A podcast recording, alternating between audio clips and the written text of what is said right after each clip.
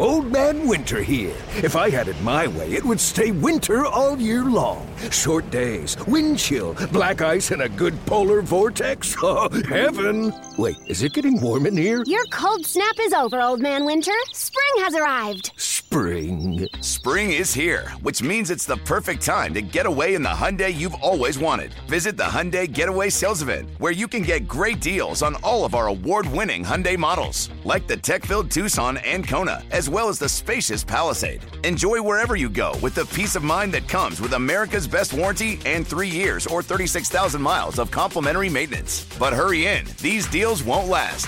Add more joy to your journey at the Hyundai Getaway Sales Event. Now get 0% APR or up to $1,500 bonus cash on the Hyundai Tucson. Now, during the Hyundai Getaway Sales Event. Offers end soon. Call 562-314-4603 for details. This is Tony Kornheiser's show. I'm Tony. You expected someone else? So what exactly is the show about? I don't know. It's a sports show nominally. Football's over, but we're finally at a point where things matter in college basketball, and baseball season is on deck. Greatest three words in the English language, pitchers and catchers. We have some of the best voices come on and explain what matters or what makes an upset, like Ryan does, 9/8. No, that's not an upset. No, yeah, it is, Bob. And if you're lucky, I might just tell you about my search for discounted sleep pants or my worries about what my dog just ate. Listen on the Odyssey app or wherever you get your podcasts. That's how you Super Bowl. That is how you Super Bowl. What a day, what a game. That was fun. Welcome in Grant and Danny on The Fan, the Monday after. February 13th, 2023. Kind of feels like the day after Christmas, Daniel. All the presents have been unwrapped. There's random shreds of wrapping paper on the floor still. You got to wait 364 more days for another one. But the football season's over, and it culminated with one whale of a championship game. Just outstanding.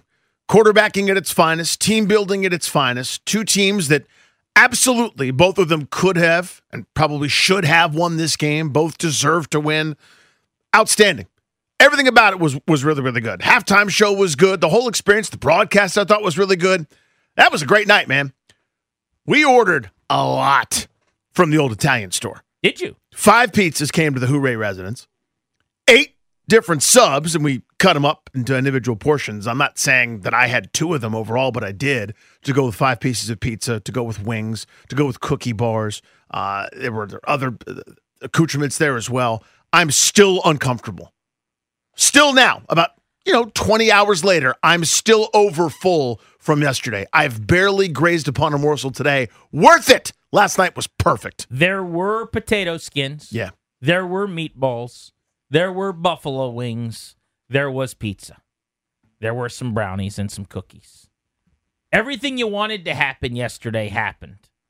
Then the game kicks off. I got Nick Sirianni with tears streaming down his face during the national anthem. Your boy had no file, just a blank Word document on Chris Stapleton. His anthem was incredible. I need to get on Spotify and just spend the evening listening to his music. You have much of a... I got a little Chris Stapleton file. You'll enjoy it. He crushed. Soulful. The anthem was a 10 out of 10. Sounded like a Joe Cocker. What would you get? At Woodstock or something. Oh, yeah. Fired up for that. Game starts. Game was great. You mentioned Rihanna's halftime show. Bangarang, Peter Bangarang. Kevin Burkhart, Greg Olsen. Excellent on the call. Love when networks actually hire based on skill and ability rather than just looking for some big name to come in and do the job worse.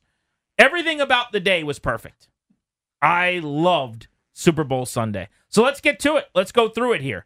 Eagles get the ball first. Chiefs did the right thing. They win the toss. They defer. You saw why as the game went on. Philly gets the ball, Danny. They go 11 plays, 75 yards. Jalen Hurts looks comfortable. The entire offense is clockwork, textbook, execution. They looked prepared, and you think they're going to be really tough out today. Go down the field, take a 7-0 lead. Chiefs get the ball back. They go 75 yards on 6 plays. Patrick Mahomes is dialed in. No sign of ankle issues on his one scramble on that opening drive. I'm thinking, all right. Dueling banjos, here we go. We got ourselves a football match. Mahomes to Kelce, 18-yard touchdown dropped in the bucket. It's 7-7. Hope you took your over. How about Could have a shootout coming. Yeah, wrong about that. How about that route, by the way, from Kelce? I mean, I heard we were talking about this before the show, and we both kind of scratch our head sometimes, and they go, the whole world knows it's going to that guy. How do they get him open all the time? Well, sometimes you get him one-on-one, and he puts on a masterclass, a clinic, as we like to say, in how to run a route. That I'm watching this play live, and I'm going, well, that's an out route. Maybe he'll have a chance to catch it and go upfield. You know who else thought that? The cornerback in question. It was also an up. So this is a combination of scheme with Andy Reid, who's exceptional, Bieniemy, whatever element he's playing in the designing as well, but also, to your point, a great football player. Yep. You don't always have to scheme Kelce open. Greg Olsen, who played tight end, by the way, I mentioned how good he was. I thought he had a splendid call, as he always does. He's a star, and he's become maybe the best commentator already in that role in football. But at my Super Bowl party, big screen, stadium seating, couch style in a basement, perfect viewing for this game, we are having this is the exact conversation we're having. A buddy right behind me goes, how is Travis Kelce always open? Everybody knows the ball's going to him, and he still goes 8 for 85 every single game. And as we're discussing this and we're opining and we're giving our opinions as a group, Greg Olsen, this is not like an exaggeration. This is literally what he said on the broadcast. He's like, hey, Grant. He's like, at home, people are probably wondering how Kelce's always open. And he goes into the answer. That is good commentary. Yes, it is. The nerd in your boy. I stopped at the Super Bowl party. I was insufferable. And I said, that's why Greg Olsen's the best, guys. He just asked the question that we were asking and gave us the answer.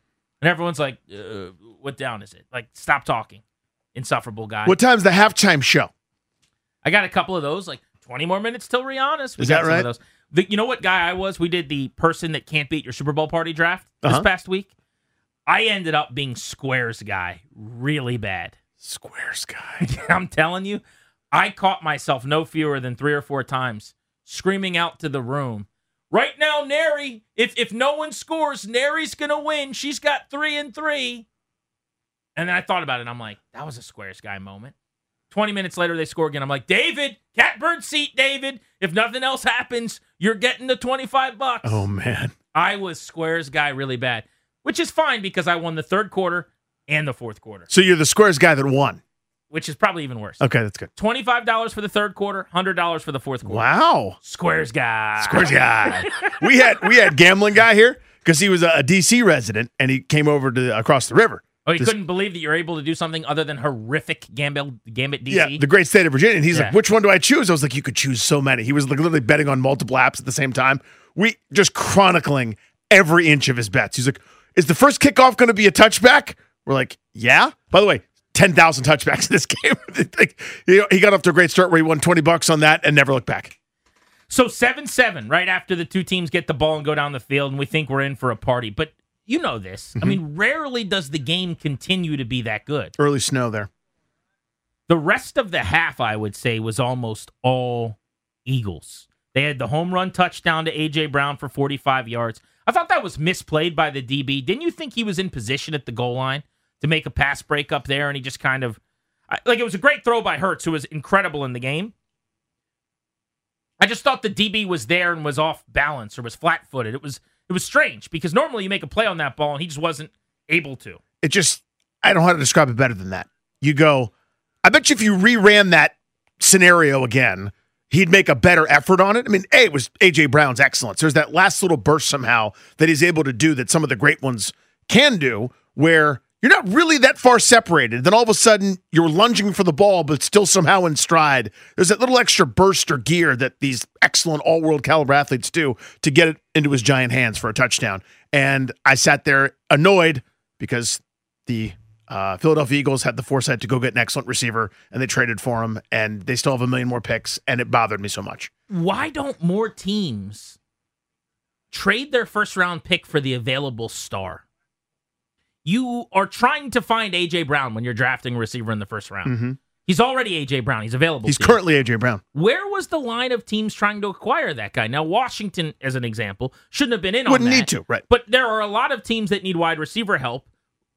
I guess it just wasn't something they were thinking about. We'll just let the championship caliber team do it. Let them grab him. I don't get why more teams aren't aggressive. I talk about this all the time. The Rams go get Stafford and win their title. The Bucks go get Brady and win their championship. The Eagles go get A.J. Brown. Their offense is a juggernaut. The waiting and the patience and the conservative approach that some of these teams have is confounding to me.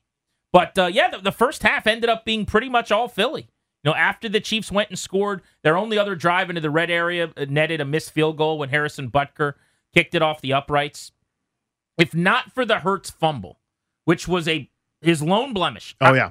I would make the case a really big blemish. But in a game where he was otherwise masterful, like absolutely brilliant, the fumble where Nick Bolton scoops it up and returns it for a touchdown was huge because, frankly, it should have been probably a 13 or more likely a 17-point game at the half. Well, just measuring offenses, it was 24-7 at the half. Right. I mean, that is we're underrating that play. And I'm not saying you and me, but just the general public. We go, oh, cool, good offense in the second half for Kansas City. Yeah. They came back. It's a different game. If somebody else falls on it, if Jalen Hurts doesn't fumble, just a loss and a punt, they are dominating at that point. I think time of possession was around 19 minutes to 7 minutes that stage. Remember, it was back-to-back plays there that crippled them because it was third and a couple of feet. This is the best short yardage team in the league. You saw them all game long do the little quarterback sneak thing. No one's better than Hurts at just getting behind that big offensive line, which is the best in football, and getting shoved by backs and receivers for first downs. So it was third and a couple of feet, and the right guard flinches, okay? So now it's 3rd and 6. On the 3rd and 6, he fumbles. So those two plays in a row, it was an easy first down conversion. Mm-hmm. They batted 1,000 on those all game long, turned it into 3rd and 6, then the fumble. But if you take those couple of mistakes away, it's a 17-point game at the half, probably. Yep. And here's your halftime totals, by the way. So this is not what could have been. This is what was. First downs, Eagles, 17, Chiefs, 6. Yards, Eagles, 270, Kansas City, 128. Plays run, Philly, 44, Kansas City, 20. Time of possession, 21:54 to 8 minutes and 6 seconds. Dominant. Mahomes and the Chiefs' offense were on the field for 8 minutes in the first half. So lucky to only be down 10. He was 8 of 13 for 89 yards, and most of that was on the first drive as of halftime. That's how you beat Kansas City. The Eagles, Danny, as of intermission, when someone's mom brought the Capri Suns and the orange slices and they're passing out the fruit roll-ups, Rihanna's performing, they had done almost everything perfectly other than that fumble. That's right. I mean, as you start to add it up, and by the way, the resilience to come back from that, march right down the field and drive for a touchdown to go up 21-14. Because a lot of times that's kind of the, I don't know, that's your kindling, that's your first explosion. Next thing you know, you open up the door for Kansas City like that. Their offense starts flying, and then they get a lead on you and whatever. You've seen that happen a bunch of times before, where all it takes is a little spark, and Kansas City's offense can't be stopped, or the team gets momentum. Philadelphia, that terrible mistake to make at 14-14, which at that point, again, they're dominating the game with just under 10 minutes to go in the first half, and they're tied. That could go one of two ways. And it went back to Philadelphia's way, where, again, they were calm, cool, collected, a couple different third-down conversions, a fourth-down conversion where Jalen Hurts ran for 28 yards on a 4th and 5. How about the Huevos Rancheros on that call? Little quarterback draw piece where he makes a linebacker miss and shimmies up the sideline for almost 30 yards. An easy touchdown drive again for an offense that was, I think, 2 4th-down conversions, by the way, on that drive. Just fantastic how they were able to come back. Yeah, I thought Hurts was great. And I thought Nick Sirianni was fantastic. Everything about Sirianni on Super Bowl Sunday, from the tears coming down his face during the anthem, which was the best video of the day, to the 4th-down decisions and the aggressiveness. He understood we're playing the Chiefs. They're going to score points. We got to keep up. And so on 4th and 1, 4th and 2, 4th and 5, they're going for it at midfield on a 4th and a handful. No one bashing them, by the way, because they got them all. Uh-huh. So all the people that are normally screaming about why you don't go for 4th downs after you don't get the 4th down are very quiet. But Brandon Staley style, they knew we can't come off the field. On that 4th and 2, where they lined up and got the offsides, neutral zone infraction, do you think they were going to want to play? 100%. You do? Out of that formation? Yeah, I mean, they ran a 4th and 5 play at midfield earlier on. They'd gone for 2 4th downs inside that area of the field already.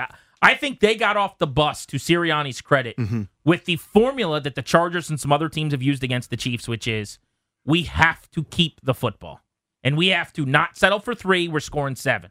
Yeah, I do. I think if you're going to make them, if you're going to give them the ball with a long field to work with. So I think they were going to run a play for sure.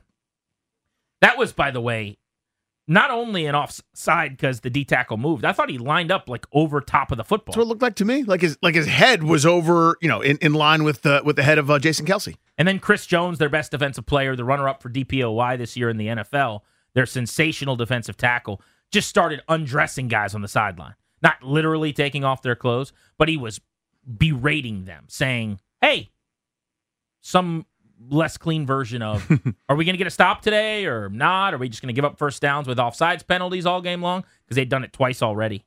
But who makes better halftime adjustments than Kansas City? Nobody, man. Nobody's the answer. They are the best at this. Deficits are nothing to them. I saw a stat from Trey Wingo last night that was mind-boggling. Or is it mind-bottling? Mind-bottling. Your mind's in a bottle. And then you shake up the bottle. Mm-hmm. Patrick Mahomes' career. The Chiefs have fallen behind by 10 points or more 24 times. They're 14-10 in those games. There's not a single quarterback in the NFL dating back to 1950 whose winning percentage when his team is down 10 points in a game is better than 33%. Mahomes is now 14-10 with Kansas City when he falls behind by 10 points.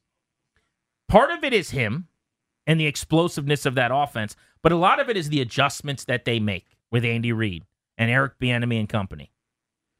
Here's their second half drives after intermission. 10 plays, 75 yards, touchdown. 9 plays, 70 yards, touchdown.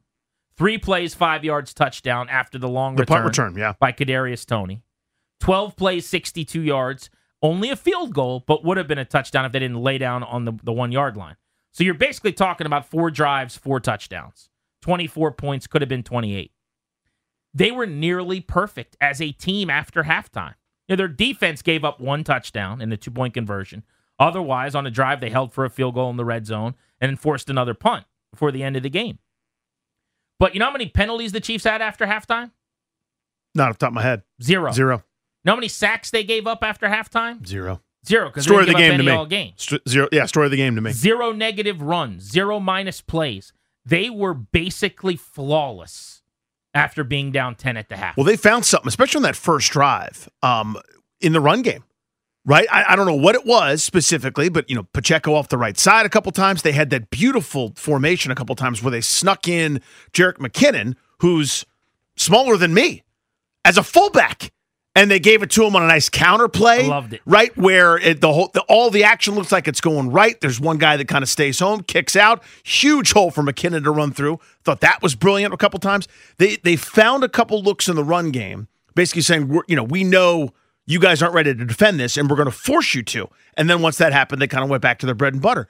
The story of this game, a couple stories of this game for me. I already said one thing was the story of the game. Kansas City protecting against that ridiculous Eagles pass rush, to me, is kind of story 1A. 1B is the quarterback running to make plays. Even after Mahomes had been hurt and coming off the high ankle sprain, he's writhing on the ground there in the first half. A couple huge scrambles for Kansas City, including that 14-yarder on the first touchdown drive there in the third quarter. Instrumental for both of these teams. And then not even getting to Jalen Hurts and his 3 rushing touchdowns, 70 yards, et cetera. Yeah, Mahomes, after he got hurt, re-aggravating to some extent that left high ankle sprain when he limped off the field right before the half. He threw 14 passes after that, 13 completions. His only incompletion was a throwaway purposefully out of bounds. And he had 2 back-breaking scrambles that you're referencing, one that got them into goal to go and another that got them into the red zone for the game-winning field goal. It was as if that was the turning point for him, and the flip of the switch took place as soon as he went down and was writhing in pain going into the half. If you would have told me, by the way, before the game, Patrick Mahomes would throw for 182 yards and the Chiefs would score almost 40 and win a shootout, I just said there's no way. Impossible. In fact, before the game, one thing I did say was the Eagles need Jalen Hurts to be great to win. He was, and they lost. He was. And my point was, if Patrick Mahomes isn't great, the Chiefs can't win. I thought if Mahomes struggled, the Eagles could still win because they have a running game and a defense and other options. For the Chiefs, it's kind of Mahomes or bust. And it's not like he wasn't great. He was. But they didn't throw for a ton of yards. They got the huge play on special teams. They got a defensive touchdown. Yeah. And they ran the ball really effectively with Isaiah Pacheco, who, by the way, was drafted outside of the top 250. He was a seventh-round pick this year out of Rutgers. I saw a graphic today from Marcus Mosier of PFF. This is a look at the leading rusher from the last 14 Super Bowls and their base salary. Pacheco, $870,000 this year. Last year, Cam Akers, $890,000. Veteran Leonard Fournette, only $2 million with the Bucks. Damian Williams, the last time the Chiefs won, barely over $1 million. Sony Michel of the Patriots on a rookie minimum, $480K. Couple years in a row before that, LeGarrette Blount making sub $1 million. C.J. Anderson of the Broncos way back in 2015, $585K. See a theme there. There has not been a leading rusher in a Super Bowl game that makes more than $2.5 million in base salary since 2008. Yeah, that is your running theme. That's, to me, that's where you do it. You late rounds, take a flyer on a running back, and you keep churning. It ain't fair to the guy that's there and established, but that is not a premium position in terms of payment. If you want to pay Antonio Gibson, that makes one of us. Yeah, you just shouldn't. Here. Find the next guy, mid to late rounds. Make him a fit in your offense. Old Man Winter here. If I had it my way, it would stay winter all year long. Short days, wind chill, black ice, and a good polar vortex. Oh, heaven. Wait, is it getting warm in here? Your cold snap is over, Old Man Winter. Spring has arrived. Spring. Spring is here, which means it's the perfect time to get away in the Hyundai you've always wanted. Visit the Hyundai Getaway Sales Event, where you can get great deals on all of our award-winning Hyundai models, like the tech-filled Tucson and Kona, as well as the spacious Palisade. Enjoy wherever you go with the peace of mind that comes with America's best warranty and 3 years or 36,000 miles of complimentary maintenance. But hurry in. These deals won't last. Add more joy to your journey at the Hyundai Getaway Sales Event. Now get 0% APR or up to $1,500 bonus cash on the Hyundai Tucson. Now, during the Hyundai Getaway Sales Event. Offers end soon. Call 562-314-4603 for details.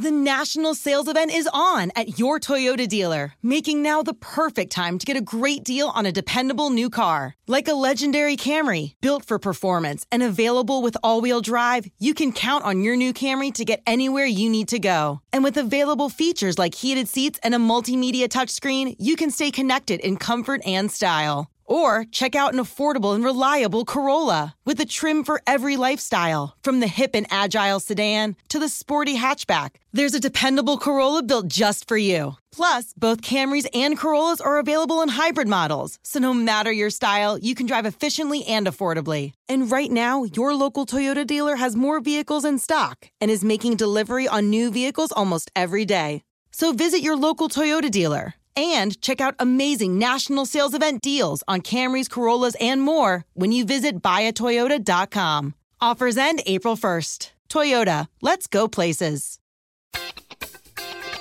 I'm Tony Kornheiser. This is my show. My friends come on and you know them. We talk about the sports you care about, basketball now, golf, and the metronome of your life, baseball. Whether it's opening day, the big tournament, or one of the majors, we have the best to preview it and break down just what happened. And let's not forget the important stuff, the amount of daylight where I live, the importance of speedies, and the rankings of beach-style pizza. Listen on the Odyssey app or wherever you get your podcasts.